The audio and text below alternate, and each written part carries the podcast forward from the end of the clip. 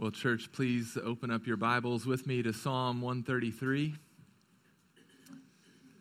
As this morning we're going to pause our Ten Commandments uh, series uh, to celebrate this special day by considering some truths about unity and true community. And to give you a quick look ahead as to where uh, what the upcoming preaching schedule is going to be, uh, next week uh, I will finish up our Ten Commandments series. Uh, the following two weeks, Pastor Kevin will be preaching.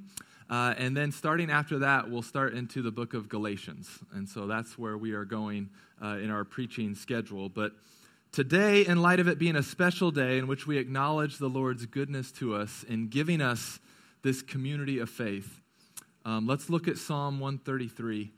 And it, it, this psalm seemed like the word that we needed to, to hear and to remember this morning. Because, church, you see, the Lord desires for us to live in community with one another. For we were created in the image of a Trinitarian God, one God in three persons, who has existed throughout eternity in a perfectly united community with Himself, Father, Son, and Spirit. And we were created to reflect and represent that perfect image of community to the world around us. And yet, it has far often, far too often been said and far too often been true that to dwell above with saints in love, that will indeed be glory, but to dwell below with saints we know, well, that's another story. I was about to say, no one amen that. Did I get a, little amen over here? Don't amen that one. But that's real. It is real. We all feel that. We all know that. The idea of living in community with one another, it sounds glorious until real life happens. And, church, six years gathering together is long enough for real life to happen. Real life gets messy and dirty, and people can hurt us, and we can hurt them. And the community that was supposed to sharpen us and make us more loving people on fire for the Lord, it sometimes leaves us wounded and can make us bitter people with hearts growing cold for the Lord and for others. In fact, I know that many of you, before you came to this church, you were, you were actually on the verge of just about being done with church altogether. I mean, you love Jesus, but his girl is crazy. You love everything about Jesus, but you're just not sure about his choice in brides. Like, really, Lord, these, these people? And so, even now, maybe some of you, you, you're giving this church thing one more chance with Franklin City Church. But if it doesn't go well here, then you're probably thinking you just might be done with church for good, or at least trying to live in true community with people. And so, if that's you this morning, please hear me out. Don't give up on the church. Don't give up on living in true community with one another. Because what we will see today is that God has commanded many of his blessings to be poured out in the context of community. God has commanded many of his blessings to be poured out and experienced in the context of true community. And so to miss out on that community is to miss out on so many of the blessings that God has for us. And many of you, you have experienced some of those blessings these last six years through living in and being a part of this community of faith.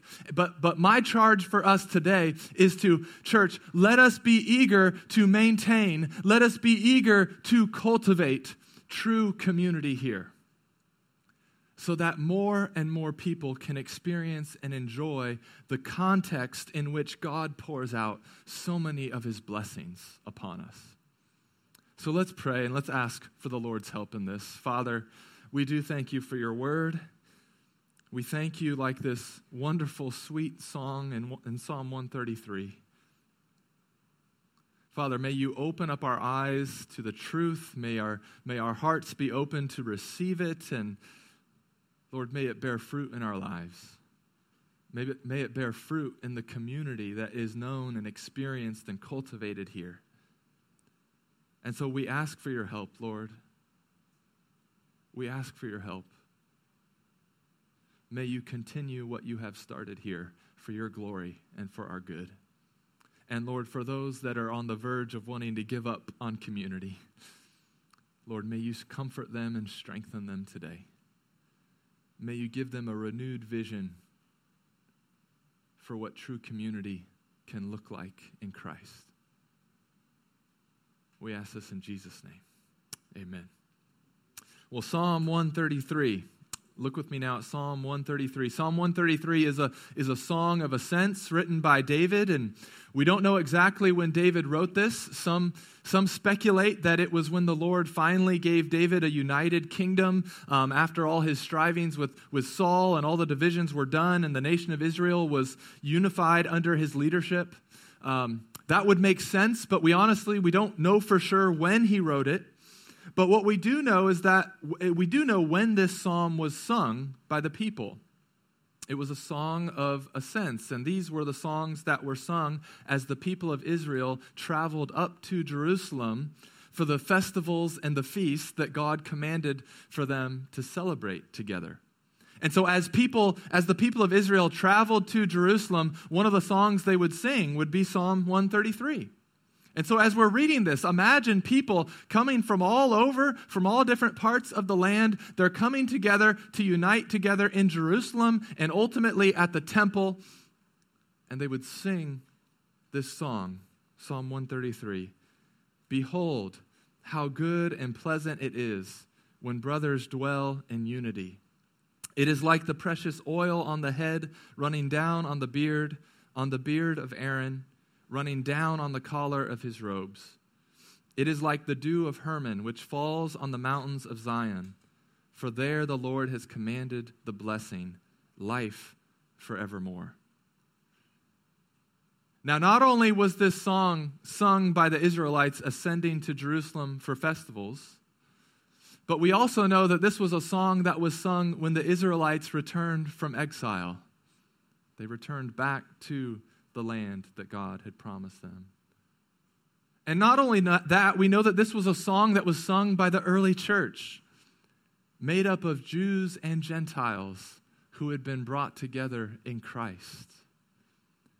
You see, the people initially who sang this song initially coming together in Jerusalem, um, they couldn't see at that time how this song was going to be fulfilled in Christ.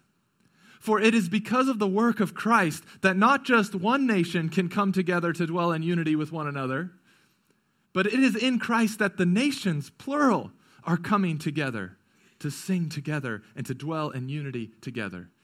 This song was pointing forward to the day that a Christ centered community could be experienced. And, church, that is what we get to enjoy today a Christ centered community. And one of the reasons I can say that is because many scholars agree that, that David wrote this song in the structure of a, of a chiasm. Now, a chiasm, it's a, it's a literary device that is used to draw attention to a central or pivotal idea in the middle of the text with, with parallel elements sandwiching the main point. And so it's supposed to draw you in to the, to the middle aspect. That is the main point of the text. And so we'll put that outline up on the screen today. Uh, most scholars agree that, that this text can be outlined with, we see it starting and ending with a blessing. We then see parallel accounts of, of comparison to uh, uh comparing unity to, with oil and then with dew. But at the, the center part of this passage is the ministry of the high priest. And we can leave this up for a second here. Um, I wouldn't usually show you behind the curtain, uh, I wouldn't usually give away kind of my big, powerful point of the text so early on in the sermon, but we've got a picnic to go to, so let's just get to it, okay? I'm gonna just, I'm just gonna lay all my cards out on the table. The blessings of God the blessings that he pours out in the context of community, the blessings of eternal life, the blessings of good and pleasant unity that are enjoyed amongst people in the context of community, those blessings only come to the people of God through the ministry of the high priest. And if you were here when we preached through Hebrews, you learned that Aaron was a high priest for the people of God but he was ultimately pointing us to our great high priest. And Hebrews 4, verse 14 says, Since then we have a great high priest who has passed through the heavens, Jesus, the Son of God. This psalm, Psalm 133, is fulfilled by the ministry of Jesus. This psalm is all about him. So let's go through it now together. Look with me at verse 1. Psalm 133, verse 1 starts with the word behold. Behold. This is a word you say when you want someone to stop and gaze at something glorious. Stop and just consider for a second. Look at something glorious. And he, and he wants us to behold something that is glorious. It's something rare. It's something that's precious. It's something that's sacred. And he describes what he wants us to behold as something that is both good and pleasant. Good and pleasant. Now, there are not many things in life that are both good and pleasant. We've got our preschoolers in here this morning, okay? We're glad to have, have the preschoolers in here. Th- think with me for a second about some vegetables or things that you don't, you know they're good, but they're not always pleasant, right?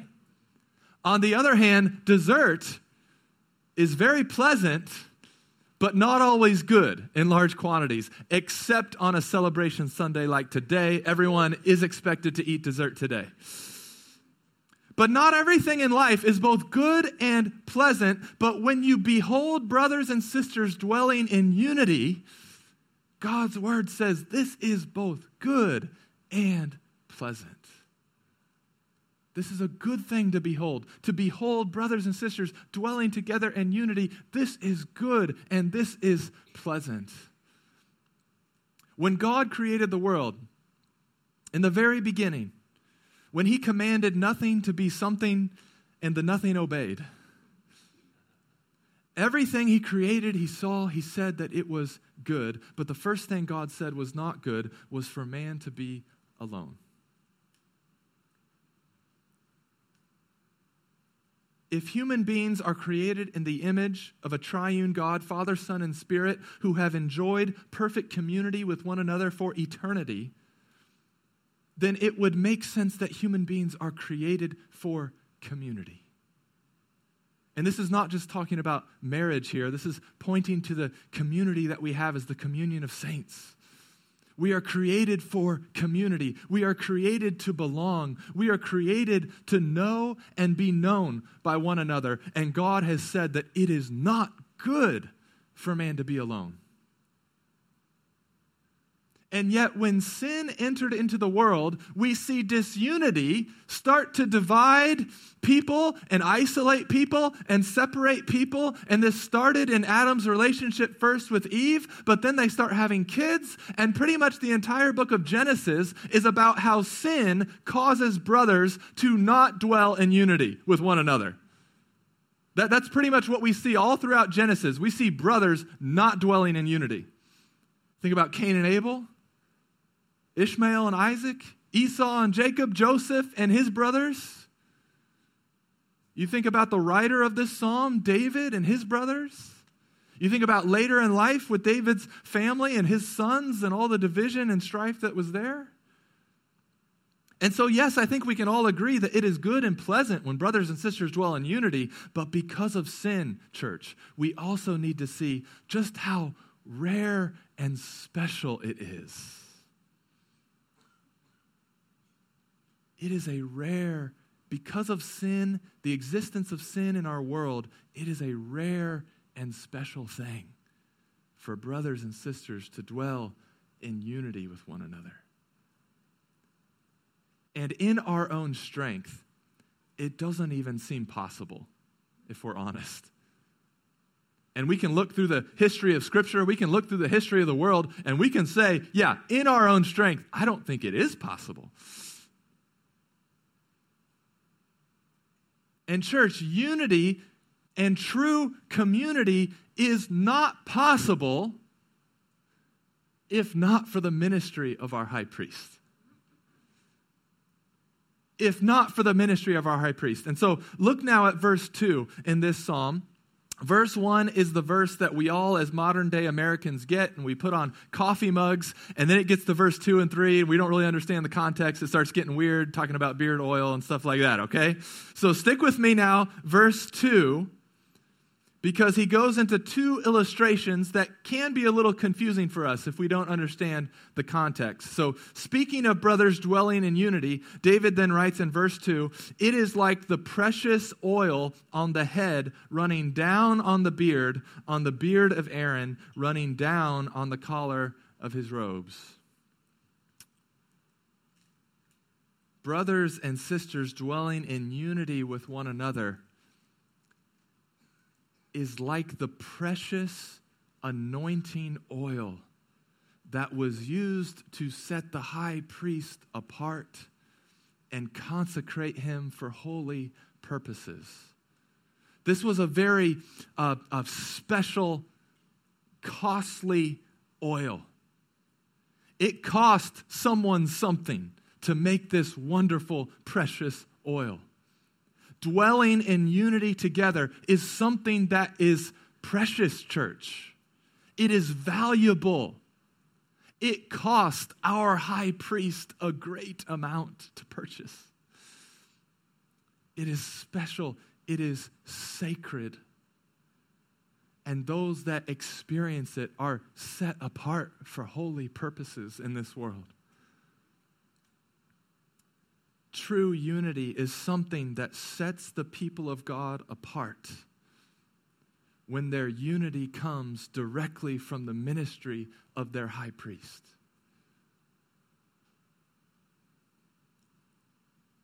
Look at what David repeats twice in this psalm. He says that this precious and sacred unity, it's like oil that starts at the head and is running down on the beard of Aaron. It's, he repeats it again, running down on the collar of his robes. You see, this unity, it starts at the head and it runs down to the entire body. And, church, this is fully fulfilled with Christ, who is the head of the church. And our unity starts with Him. And then it runs down to all parts of the body of Christ through the anointing of the Holy Spirit. And so here is, here is the, a glorious truth for the church God does not call us to create unity. God does not call us to manufacture unity, to buy unity. He says, no, it cost someone something, but that someone was Jesus Christ, our great high priest. And it was Jesus who created this unity for us. It was Jesus who broke down the dividing walls of hostility between us and God and between one another. So that now in Ephesians, Paul can write to the Ephesians in, Ephesians chapter 4. He says, You don't need to go create this unity. He says, No, with all humility and gentleness, with patience bearing with one another in love, you can now be eager to maintain the unity of the Spirit in the bond of peace. You see, church, Christ Himself is the one who is our peace. He is the one who's broken down these dividing walls of hostility. Christ created our community, and it cost Him His life. But we are now called to cultivate community. We are now called to maintain the unity that's already been purchased for us. Christ created this unity, it's running down from Him. And now we cultivate unity and community. But, church, true unity is really only experienced when Christ is at the center, when it's running down from Him. A Christ centered community is really the only community that experiences true unity because it is a unity that has flowed down to us in Christ. You see, you can be part of lots of other communities. Uh, com- communities are not just uh, unique to the church. You can be parts of uh, other types of communities. Right now, there's a community of people gathering at Lucas Oil Stadium around their love of the Colts and they've got community there. The question is is that true unity? Is that true is that the unity that is like the precious anointing oil of the high priest? Is that the unity that is so precious and sacred that it sets people apart for the purposes of God in the world? Is that the unity that Christ gave his life so that we could have? There are other types of communities that you can be a part of that are not Christ centered communities. You can be part of a community that rallies around the preferred method to educate children. You can be part of a community that rallies around a preferred curriculum for children. You can be part of a community that rallies around certain hobbies and certain activities and, and certain sports. You can be a part of a community that rallies around their favorite opinions and they might even gather in a church building on Sunday mornings. And they're nice and polite with people, and they're cordial with them, and everyone looks alike, talks alike, and thinks alike, and they have the same opinions as you, and you feel comfortable there. But the question is is that the unity that Christ died for? Is that the unity that Christ purchased for us? Is that the unity that Christ created and now flows down to us by the power of the Holy Spirit? You see, I think we settle too easily for community that was not created by Christ or centered on Christ. We know that our hearts long for this idea of community, but we settle too quickly to just be around like minded people who share maybe certain interests but we never really dig in to experience the unity that Christ created, the unity that Christ purchased for his church. Because you see, church, the community that is created by Christ is diverse. For Christ has called people from all walks of life and all seasons of life and from, from all socioeconomic classes and from all nations of the earth. And he has poured out on them the Holy Spirit who has gifted them all differently. And as Dwayne has shared with me before, unity, not uniformity, is what the body of Christ is to be about. Now, the good news, church, is that I believe we are experiencing this here. I do believe we are.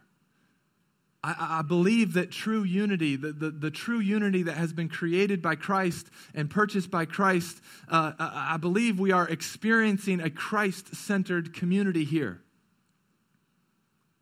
But the danger, the danger, and my word of warning for us as we look to the future is that we must be eager to maintain and to cultivate the unity that is here.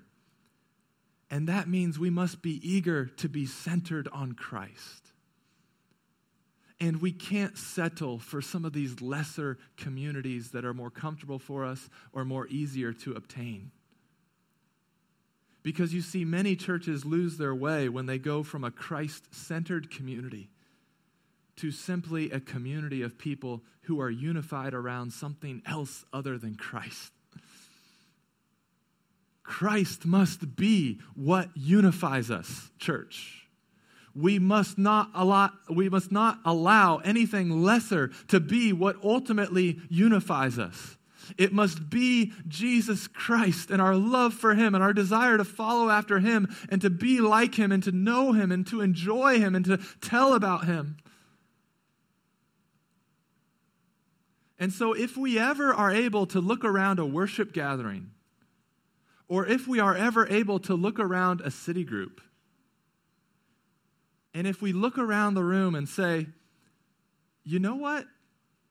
even if Jesus didn't rise from the dead, I think these would all still be the people I would hang out with. Because they look like me, talk like me, think like me, and they make me feel comfortable. Church, if we ever get to that point, we are in danger of settling for something less than true unity. The fact that Jesus rose from the dead should absolutely change and affect everything about who we do life with and how we do life with them. The fact that Jesus rose from the dead should absolutely change who is in this room and how we relate to them. If we ever look around in our life and who we're doing life with and think, yeah, if Jesus didn't rise from the dead, I would just be with these people anyway, I'm telling you, we are starting to settle for something less than what God has for us.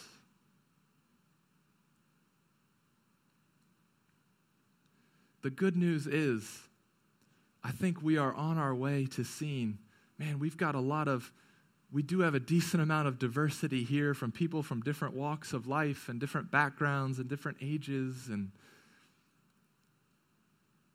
and the thing that unites us all together is Jesus. His life, death and resurrection. And if it wasn't for Jesus, we we probably wouldn't be as unified as we are. And so, church, we're, we're off to a good start, but let us, let us remember what truly unifies us.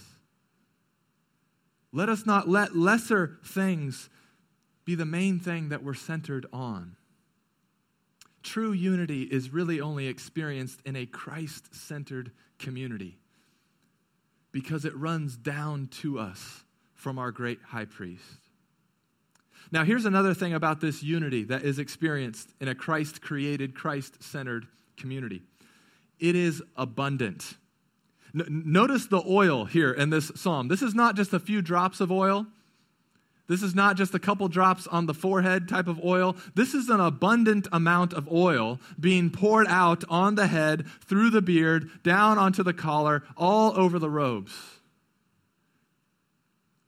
This is precious oil, this is sacred oil, but this oil, there's an abundance of it. And you see, church, there is more than enough Christ centered community to go around.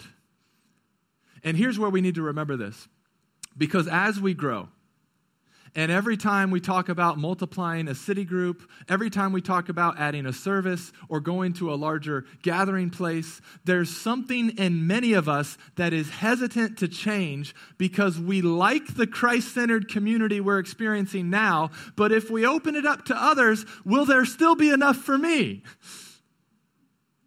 Now, none of you say that out loud, but I know you're thinking it, and I think it sometimes too. If we allow more people to be part of this community, w- will there still be enough for me? If 10 more people join the church and they hang out with the people I like to hang out with, and I don't get to hang out with them as, enough, uh, as much, will there still be enough Christ centered community for me? And here's where we need to understand, church the unity that flows down to us from Christ is more than enough for you, and it's more than enough for me. Don't be afraid to make room for others to enter in. There is more than enough Christ centered community for you if you are open to it. Now, if you've, if you've turned your group or clique into a, a, club that's centered around something other than Christ, yeah, maybe there is limited amount of community that can be experienced there, but there is more than enough Christ-centered community to go around. Christ has abundantly poured this out on his church. We need not be fearful to open up our arms to welcome more people into this. Now, here's something else about the anointing oil it gave off a wonderful fragrance. You can go back in Exodus and read all the, the mixtures that were in this holy anointing oil. But it was, it was something that smelled pleasant. When the oil was poured out, a wonderful fragrance and a pleasing aroma was in the air. And, church, you see, this is one of the ways we proclaim the gospel to the world around us they should be able to smell something different about us at the park today. And not just the good food that we have prepared, although that might be what they smell first. But they should be able to see our love for one another and the community we experience with one another, and that should be a pleasing aroma. That should be a blessing to our city and the world. That should be what draws them in and helps people see who Jesus is and the love that he has for his people. Pastor Gary shared this in the 945 prayer time. Jesus praying for his disciples in John 17. I'll just share one verse from that. John 17, 23. Jesus says, I and them and you and me, that they may become perfectly one, so that the world may know that you sent me and loved them even as you loved me. You see, church, a Christ centered community is it, it, puts off a good and pleasing fragrance that is a blessing to the surrounding world. And, church, when you experience Christ centered community, many of you know this to be true. It is such a refreshing and life giving thing. Look at how else David describes this unity in now in verse 3. he says, It is like the dew of Hermon, which falls on the mountains of Zion. For there the Lord has commanded the blessing, life forevermore. Mount Hermon is one of the tallest mountains in ancient Israel. It's often snow capped, and the dew that is produced around it is essential for the surrounding areas, uh, plants and vegetation to grow and to bear fruit. The mountains of Zion are, are a ways away where Jerusalem is. It's where the temple was, it's where the high priest did his work.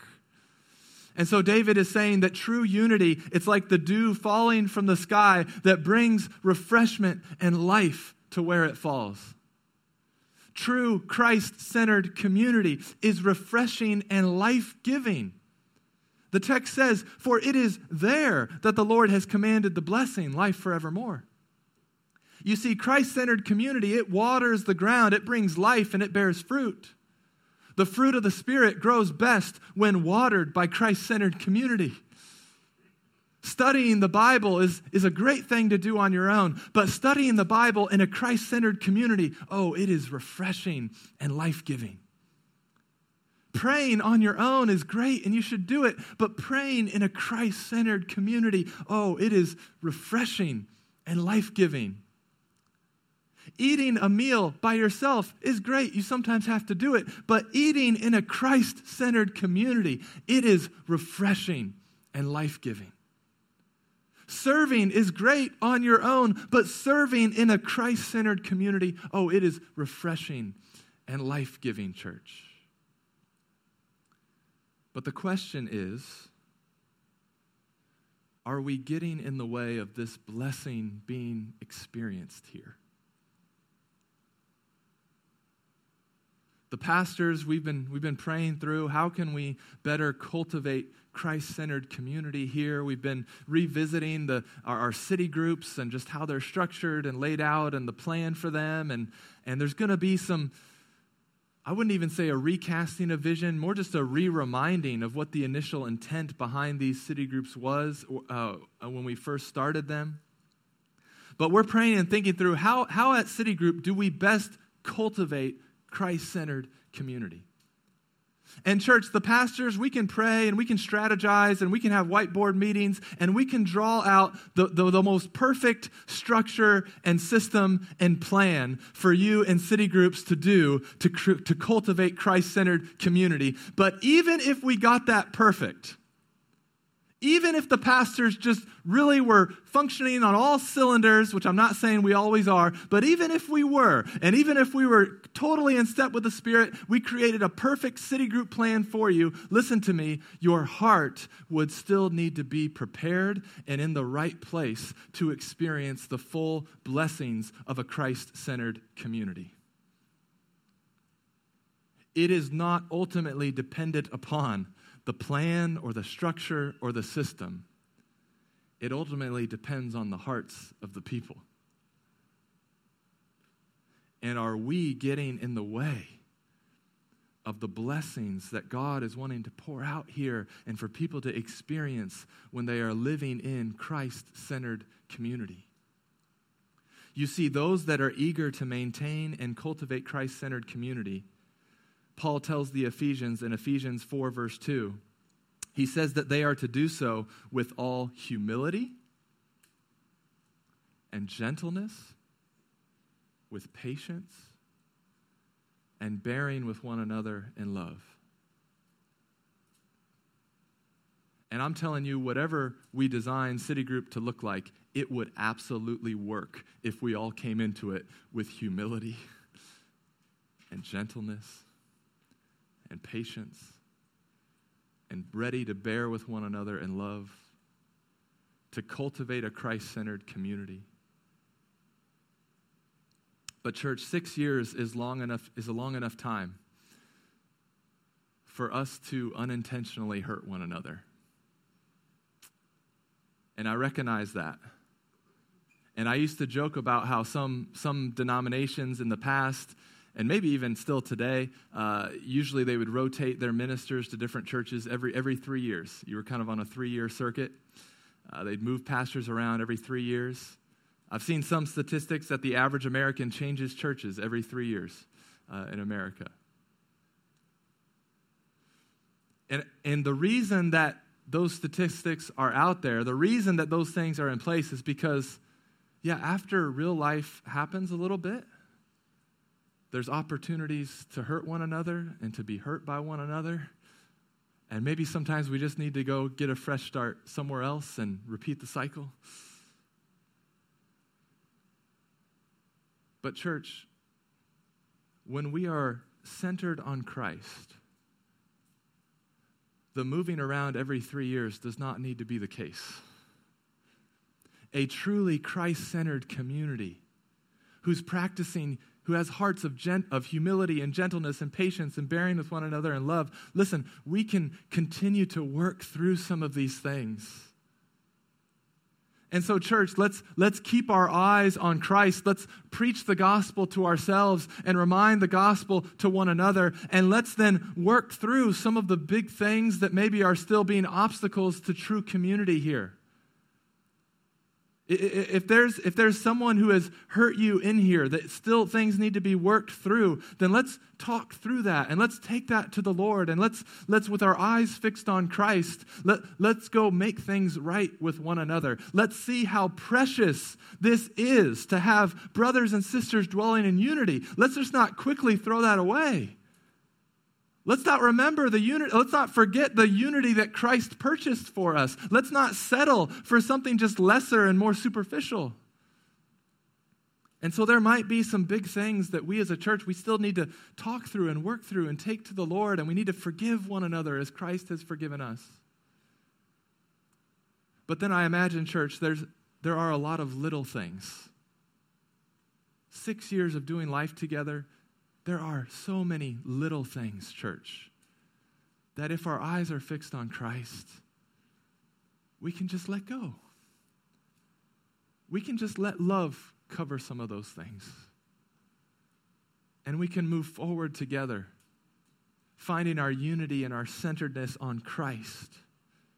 Because with our eyes fixed on Christ, and remembering his love for us, remembering what he purchased for us, remembering the forgiveness and grace he's offered to us, with our eyes fixed on Christ, how can we not all continually be growing in our humility, in our gentleness, in our patience, and bearing with one another in love? And so, church, are, is there something in your heart right now that is an obstacle that is getting in the way? of you experiencing the blessings that God wants to pour out on you through a Christ centered community? Are we too quickly settling for community and not Christ centered community? I want to, we'll close with this a, a quote from A.W. Tozer. He asks these questions. He says, Are we such that God can bless us? Do we have this unity of determination to glorify the Lord alone? Of absorption in the Lord's doings? Of a determination to see the Lord work? of oneness in present expectation, of submission to the Lord, and of resolution to put away everything that hinders. If we are, then we're a united people, and we may expect any time the oil that flowed on the head of Jesus to flow down over us and bring oil and blessing and life forevermore. Oh, church, God has commanded so many of his blessings to be experienced in the context of a Christ centered community. And so let us, with humility and with gentleness, with patience, bearing with one another in love, forgiving one another as Christ has forgiven us, let us be eager to continue to cultivate a Christ centered community here. For we know from God's word that it is good and pleasant, that it is precious and costly, that it is abundant and fragrant, and that it is refreshing and life giving. So may God continue by his grace to empower us to continue to cultivate a Christ centered community here. Let's pray.